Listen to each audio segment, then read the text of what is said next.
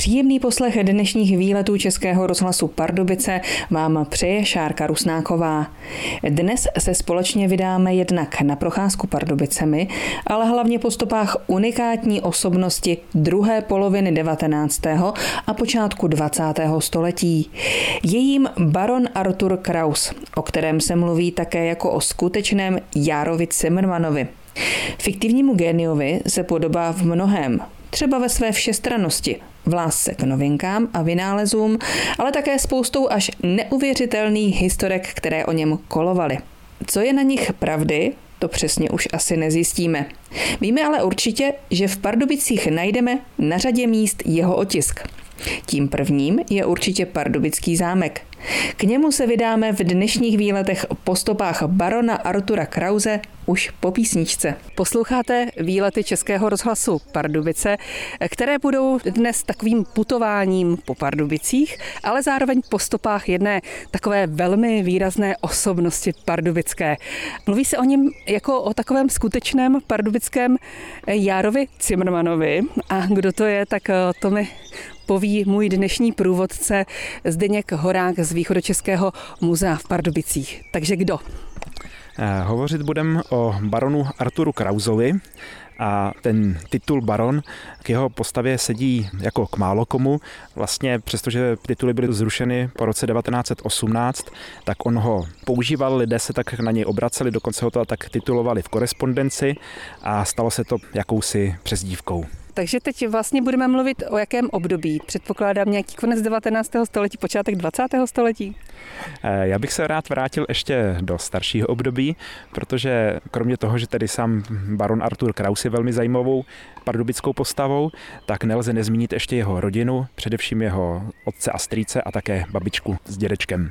A to, že teď stojíme někde mezi příhrádkem a zámkem, díváme se teď na vjezd do zámku, na krásný pardubický zámek, má nějaký význam tedy? Význam to má, protože tady jsou vlastně první kořeny Krausovy rodiny, o kterých tedy víme bez nějakého většího zkoumání matrik a podobných materiálů. Vlastně dědeček a babička Krausovi, kteří tenkrát ještě nepatřili k nějaké vysoké pardubické smetánce, přestože si nežili špatně, tak právě žili tady a měli tady svou živnost. Jejich vlastní jména byly Mojžíš Kraus, občas se objevuje jméno Mojzés, a Johanna Schwarz. Jak už ta jména napovídají, byly židovského původu a tady vlastně mezi v prostorách zámku a příhrádku nejenom, že bydleli, ale provozovali tady kořalnu, která fungovala až skoro do první světové války. Obvykle, když se někdo narodí na zámku, tak se narodí tady v těch místech na tom příhrádku, takže to není jisté, jestli ta rodina tedy žila přímo na zámku, měla tam ten nějaký lihovar, řekněme, byl tam pivovar, proč by tam nemohl být lihovar, anebo jestli se narodil opravdu jako na příhrádku.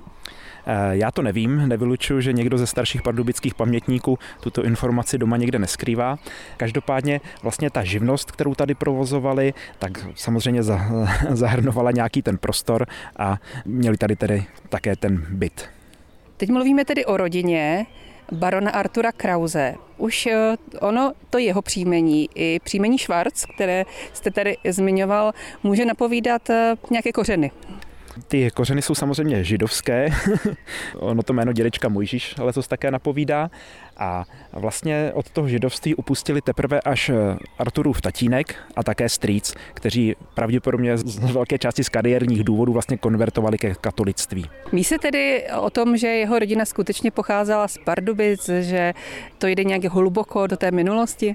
Po tyhle ty tři generace, o kterých je řeč, tak určitě vlastně za svůj domov považovali Pardubice, dokonce i sourozenci Artura Krause, protože on měl šest bratrů a dvě sestry, tak vlastně přestože žili v zahraničí někteří z nich, tak se vlastně do Pardubic vraceli a také tady mají svoji rodinnou hrobku, v níž je většina z nich pochována. Takže kořeny, tedy nebo stopy barona Artura Krause a jeho rodiny, dá se říct, že začínají tady v těchto těch místech, to znamená na zámku nebo v okolí pardubického zámku. Tak, ono k tomu přízvisku baron je to koneckonců více než výstižné. A po stopách barona Artura Krause budeme pokračovat ve výletech Českého rozhlasu Pardubice putováním po tomto městě i po písničce. Společně s mým dnešním průvodcem Zdeňkem Horákem z Východočeského muzea v Pardubicích jsme se přesunuli jenom pár desítek metrů od příhrádku až tady na nádvoří pardubického zámku. Putujeme po stopách takové originální figurky pardubické přelomu devatenáctého a dvacátého století, kterému se říká baron Arthur Kraus. O zámku jsme už před chvílí a souvislosti tedy s baronem Arturem Krausem mluvili, ale asi jsme tady ještě z nějakého jiného konkrétního důvodu. Kromě toho, že se prostředí zámku pojí vlastně s jeho prarodiči, tak také se to týká konkrétně i jeho osoby. Samozřejmě určitě tady trávil minimálně část dětství, ale především v dospělosti v devadesátých letech, když se více začínal zajímat o astronomii, tak si tady vlastně zřídil jednu ze svých prvních pozorovatelů, takovou první profesionální hvězdárnu. Takže jsme zmínili jednu z jeho profesí nebo zájmů, a to je hvězdářství. Tak, ten jeho zájem o nebesa, o věci nad zemí a tak bylo něco, co vlastně bylo pro něj naprosto stěžejní. A koncem toho devatenáctého století, zhruba od roku osmnáct set devadesát pět, se tomu začal věnovat skutečně profesionálně. Takže co tady uvidíme, co souvisí konkrétně s tím baronem Arturem Krausem? Tak když se tady podíváme k tomu zámku, tak uvidíme věž. Říká se jí Hláska a nahoře vlastně měl svoji pozorovatelnu. Měl tam svůj dalekohled, snažil se z toho zřídit si takovou jakoby veřejnou hvězdárnu, protože pro něj bylo nesmírně důležité, aby své poznatky také šířil, a jeho takovým publikem, o kterém měl zájem, byla široká veřejnost. Proto se snažil neproniknout ani tak do řady těch odborníků, jako spíše tu astronomii a zájem o ní vlastně roznášet dál mezi obyčejné lidi. Je pravda, že ti šlechticové, že to byla domena těch šlechticů, taky ta astronomie, že to bylo to takový jako asi jeden z obvyklých zájmů, že k těm běžným lidem to zase tolik neproniklo. Tak ono, když se řekne šlechtici a astronomie, tak každý ho napadne asi doba Rudolfa druhého, ale to přeci jenom bylo ještě někdy jindy. Každopádně on vlastně ten svůj titul trošku spojoval s tím, že musí být také mecenášem. To zná o tu ten jeho zájem o vzdělávání ostatních lidí. My se můžeme nahoru na tu Hlásku podívat? Určitě. Vstup na věž pouze se vstupenkou. To znamená, že je tu běžný přístup tedy se vstupenkou. E, tak je tam ze zhora krásná vyhlídka a tak to nabízíme takto návštěvníkům. Schody nepočítám, protože se znám a vím, že bych stejně někdy přestala počítat, že bych začala obdivovat nějakou část třeba architektonickou nebo výhled. Ví se, kolik je tady těch schodů tedy? Určitě, možná se můžeme zeptat pak průvodce, jestli to mají spočítané, já to nevím. Dobrý, já jsem se tak strašně zadýchala teď. Vy víte, kolik je tady schodů? sto sedmdesát dva. Tak to říká tady vlastně průvodkyně. Paní Renata Čapková, už se vy nezadýcháváte? Ne, ne, ne. Takže tady si dokážu představit, že by se něco vešlo. Je to tady poměrně veliké. Je to tady rozměrné. Jak přesně to vypadalo, už samozřejmě nevíme, protože vlastně snímky zevnitř se téměř žádné nezachovaly. Každopádně je tady hezký výhled nejenom na nebe, ale i na město. A tady myslíte, že měl tu pozorovatelnu, protože on by potřeboval spíš nějaký prostor otevřený do nebe. A tady je strop.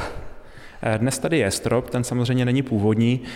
Jestli tady vykukoval s dalekohledem skrz nějaký vikýř nebo tak, to už nechám na fantazii posluchačů. A ve výletech Českého rozhlasu Pardubice po stopách barona Artura Krause budeme pokračovat i za malou chvíli. Z vyhlídkové věže zámku v Pardubicích je opravdu krásný výhled do kraje na všechny strany. My jsme tu tedy proto, že tady někde vlastně, možná v tomto patře, možná kdo ví, někde výš, měl svou hvězdárnu baron Artur Kraus. Ví se, že ji vlastně provozoval od roku osmnáct set devadesát pět, měl to tady pronajaté. A vlastně od jeho počátku se snažil jsem zvát hosty, studenty, širokou veřejnost, své přátele. Určitě ji měl dobře vybavenou, on nebyl zrovna chudý člověk, a tak si toho mohl dovolit. V archivu vlastně máme dochovanou korespondenci, kde se zajímá o hvězdářské vybavení i ze zahraničí, z německých zemí, z Vídně a tak dále. Korespondoval se svými přáteli a radil se o tom, jak nejlépe to tedy seřídit, co koupit lepšího, jakého vybavení se zbavit, jaké si znova doplnit, a pak se tady věnoval té vědě. Já jsem říkala, že tady krásný výhled na všechny strany. Tady vlastně stojíme na hranici Starého Města a máme tady krásný výhled právě na Zámecké valy, na park, na řeku a směrem ke Třídě míru. Tu Třídu míru jsme zmiňovali z toho důvodu, že se tam přesuneme úplně stejně, jako se tam přesunul vlastně Artur Kraus po té, co se rozhodl, že potřebuje reprezentativnější a větší prostory. Jak jsme slibovali, plníme. To znamená, přesunuli jsme se na Pardubickou třídu míru, tedy dnešní Pardubickou třídu míru, k číslu popisnému šedesát jedna a to druhé je šedesát dva, je to tak. Vlastně na těchto parcelách byl postavěn dům, na který se přenesl úřad poštymistra a kromě toho také ta cedule, Stará pošta a vlastně přesto, že to byl nový dům v tom roce, tak se mu říkalo Na staré poště. A je tam taková tabulka, kterou si lidi můžou přečíst a vidí tam tu souvislost s baronem Arturem Krausem. Vlastně na tomto místě byla po roce devatenáct dvanáct zřízena ta Krausova lidová hvězdárna, která už vlastně měla nějaký status, nějaké jméno a celkem velký výhlas po celém tehdejším, tenkrát českým zemím ještě a po roce devatenáct osmnáct Československu, včetně Zakarpatské Rusy. To znamená, slavíme letos sto deset let. Je to tak. Fungovala od roku devatenáct dvanáct až do smrti Artura Krause v roce devatenáct třicet a ještě vlastně nějaký čas slečna Anna Gabrielová vlastně udržovala tu tradici té lidové hvězdárny po baronově smrti. Ví se, jak to tady vypadalo? Tady ten dům teď působí novodoběji. Je novodobý, má novou fasádu, ale ta dispozice toho domu je stejná. Myslím si, že ten zevnějšek se vlastně tolik nezměnil. Já předpokládám, že ta hvězdárna byla nahoře.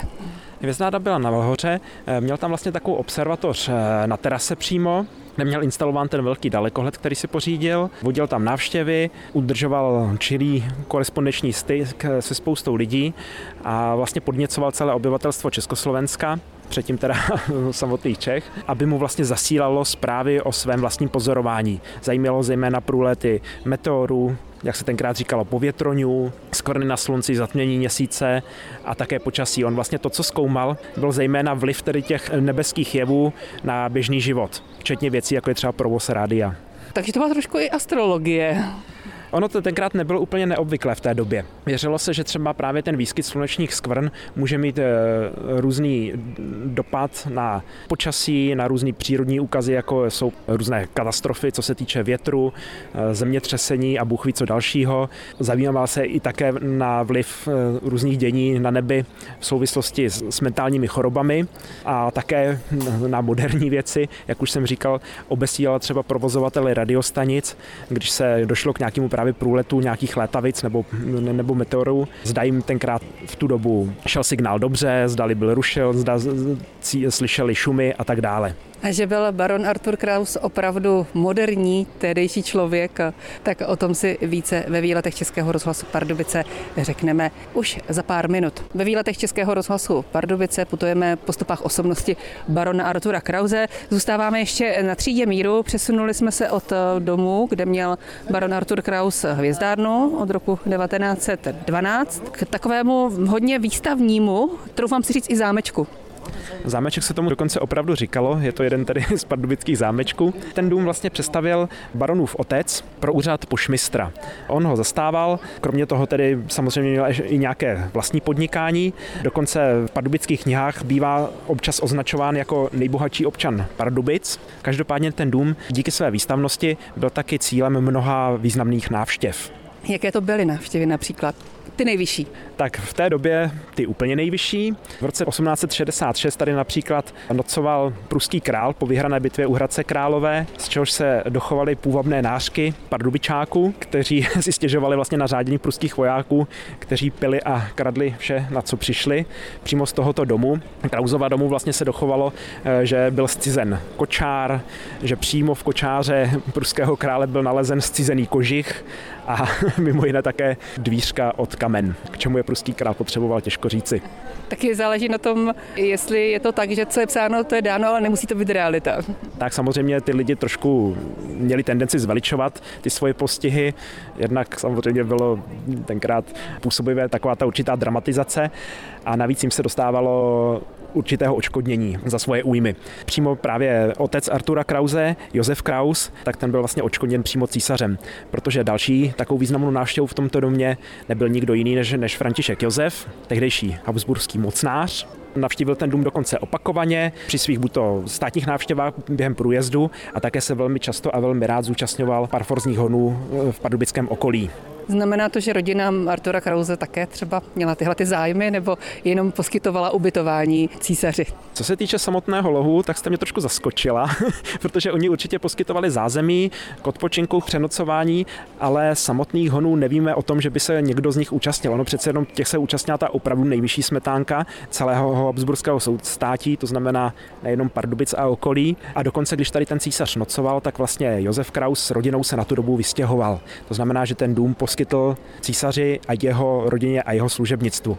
Kromě samotného císaře Františka Josefa, ta tady také dvakrát přenocoval korunní princ Rudolf, respektive jednou přenocoval a jednou tady pouze odpočíval. A dokonce tady také byl hostem anglický princ. My mluvíme o Josefu Krausovi, otci Artura Krause, barona Artura Krause. Znamená to tedy, že Josef nebyl baronem? S tím titulem je to trošku složitější. Ten baronský titul patřil Arturově strýci, Alfrédu Krausovi. Ten udělal kariéru v armádě, působil v Itálii v době válek za osvobození, italských válek za osvobození, byl tam jako vojenský soudce a po návratu kariéru završil postem místodržícího v Čechách. Svůj baronský titul, protože byl bezdětný, tak si vlastně zajistil přenos toho titulu na rodinu svého bratra Josefa a na jeho potomstvo. Samotný Josef, ten měl titul rytíř, který obdržel mimo jiné za zásluhy v roce osmnáct set šedesát šest, protože ten pobyt toho pruského vojska se ho dotknul na majetku i na nějakých osobních záležitostech, vyjednával přímo s Prusy, žili v jeho domě tedy a jeho loajalita habsburskému trůnu byla odměněna tedy tím jiným titulem. Nicméně vlastně jeho děti mohly používat teda ten titul baron všechny. Takže proto baron Artur Kraus. Proto tedy baron Artur Kraus po strýci Alfrédovi. A ve výletech Českého rozhlasu Pardubice po stopách barona Artura Krause v Pardubicích budeme putovat i za chvíli. Baron Artur Kraus, po jeho stopách putujeme dnes ve výletech Českého rozhlasu Pardubice po Pardubicích, byl opravdu výjimečnou osobností své doby. Dá se říct, že vlastně nebylo mu tady v Pardubicích rovného. Je to tak? Tak na to se zeptám Zdeňka Horánka z Východočeského muzea v Pardubicích. Určitě bychom hledali v běžném reálném životě málo postav srovnatelných s baronem Krausem. Možná kdybychom se podívali do nějaké literatury nebo do filmu, napadá mě třeba přímo právě postava barona Prášila vlastně z filmu Karla Zemana. On si to mohl dovolit, protože díky vlastně rodině, úspěchům otce a bratrů a strýce samozřejmě měl dobré zázemí, nemusel se příliš řešit majetkové záležitosti, mohl si dovolit věnovat se svým zájmům, svým studiím a svým koníčkům. Je třeba říci, že do všeho se vrhal jako samouk. On vlastně školu opustil ve třinácti letech, potom absolvoval nějaká studia v Paříži, ale rozhodně nějaký univerzitní titul nebo tak neměl. Jeho záběr byl nesmírně široký. První zmínky, které o něm víme, jinak tedy než z běžných matrik a tak dále, je jeho přítomnost v čestných pardubických spolcích. Byl v roce osmnáct set sedmdesát osm zmíněn jako člen spolku střelců a co je možná ještě zajímavější, první taková záležitost, kterou si získal větší společenské renomé, byl po konci osmdesátých let devatenáctého století, kdy začal hrát a zpívat v cikánské kapele. Ta kapela zkoušela přímo v jeho domě. Byla to úspěšná kapela na svůj dobu, protože máme doloženo, že vlastně výtěžek ze svých vystoupení věnovali na různé dobročinné účely a můžeme srovnat, že leckdy dali víc peněz než třeba některé peněžní ústavy místní nebo prostě firmy a továrny na knihovnu, na výstavbu divadla a také se podíleli na takovém prostě místním kulturním životě v širokém slova smyslu. Tak a teď mě to napadá, jak jsem říkala, nebo jak se říká, to srovnání s Járou Cimrmanem, že se tomu vůbec nedivím. V podstatě ten baron Artur Kraus byl taková opravdu až mýtická postava, renesanční osobnost s množstvím zájmů. S Jarou Cimrmanem ho pojí ještě jedna záležitost a to, že my vlastně o něm z těch přímo listinných pramenů víme relativně málo. O něm se spoustu věcí říká, spoustu věcí se předává ústní formou a někdy je vlastně těžké odlišit ty pověsti od skutečnosti. Co se ale určitě ví, že byl také vášnivým sportovcem. Byl vášnivým sportovcem a byl hlavně propagátorem nových typů sportu. Byl jedním z lidí, kteří přinesli do českých zemí, nejenom do Pardubic tedy, tenis. Vlastně sám dokonce přeložil a sepsal pravidla, jak se tenkrát říkal lawn tenis, neboli prostě trávničkový tenis. Aktivně ho hrál, tíhnul k různým motorovým sportům, byl jeden z prvních, kdo vlastně přivezl do Pardubic lyže. Povídá se, že trénoval okolo Chunětické hory. zřejmě tedy, když tenkrát se ještě sjezdovky a běžky příliš nerozlišovaly. Byl taky jeden z prvních, kdo v Pardubicích jezdil na, na kole, tehdy ještě na tom vysokém kole, a určitě byl vlastně první, kdo vlastnil v Pardubicích motorku. Konkrétně se jednalo o stroj Hildebrand, a k tomu vlastně máme doloženy i tady vlastně k jízdě na motocyklu a na kole. Jedinou fotografii, kterou jeho máme, která je skutečně nespochybitelná zblízka, a to je vlastně portrétová fotografie na průkazce k jízdě na vlastně tom velocipédu. Takový řidičák. Takový řidičák. On je totiž zajímavé, protože on v, měl mimo jiné taky fotoaparát a velmi rád fotil a velmi nerad se fotil. Dokonce se říká, že když vlastně nebylo zbytí a musel se nechat vyfotit, tak lpěl na to, aby se potom ten film zničil, a skutečně kromě několika fotografií, kde je v davu lidí a té průkazové fotky, tak vlastně jeho podobiznu nemáme příliš zachovalou. A o baronu Arturu Krausovi a jeho spojení s Pardubicemi si ve výletech Českého rozhlasu Pardubice budeme povídat ještě po písničce. Když putujeme po stopách barona Artura Krause v Pardubicích, tak určitě nemůžeme vynechat také pardubické letiště. To mi jistě potvrdí i můj dnešní průvodce Zdeněk Horák z Východočeského muzea v Pardubicích. Tak tato kapitola jeho života je obecně dobře známá. On vlastně v mládí podnikal sám nějaké letecké pokusy, ale netýkaly se motorových letadel, týkaly se takzvaných ornitopter, tedy strojů, které lítaly pomocí síly paží, to znamená napodobovali vlastně ptačí let. Vytvořil si takový jakýsi koš s dvěma kapkovitými křídly, kde máváním těch rukou, prostě taháním za páky, doufal, že jednou se mu podaří vzlet. Letnout.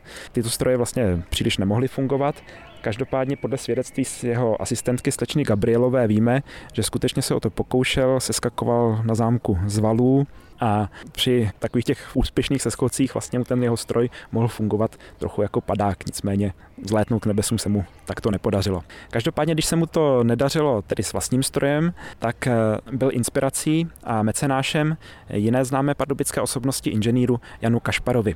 Všemožně ho podporoval, ať už finančně nebo organizačně, byl vlastně ředitel té letecké společnosti Kašparovi, protože ta musela být nějak zaštítěná, a ten jeho slavný přelet na Blériotu vlastně z Pardubic do Prahy, nejenom, že se na něm spolupodílel, co se týče plánování, ale byl přímo u toho vlastně vzletu, odtud taky máme tu jeho jednu ze známých fotografií, téměř jedinou, a dokonce potom přijel do Prahy, kde zase inženýr Kašpara přivítal. Další místo, poslední vlastně místo, které připomíná barona Artura Krause, je Hrovka na hřbitově v Jesničánkách. Hrovka jeho rodiny.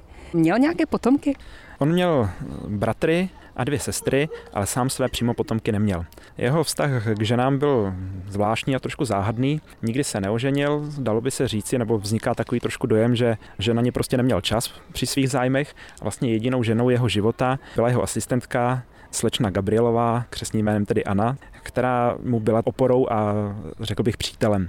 Musela to být velmi inteligentní žena, organizačně velmi schopná, pomáhala mu s vedením nejenom tedy osobní domácnosti, ale také té hvězdárny a veškerého jeho podnikání.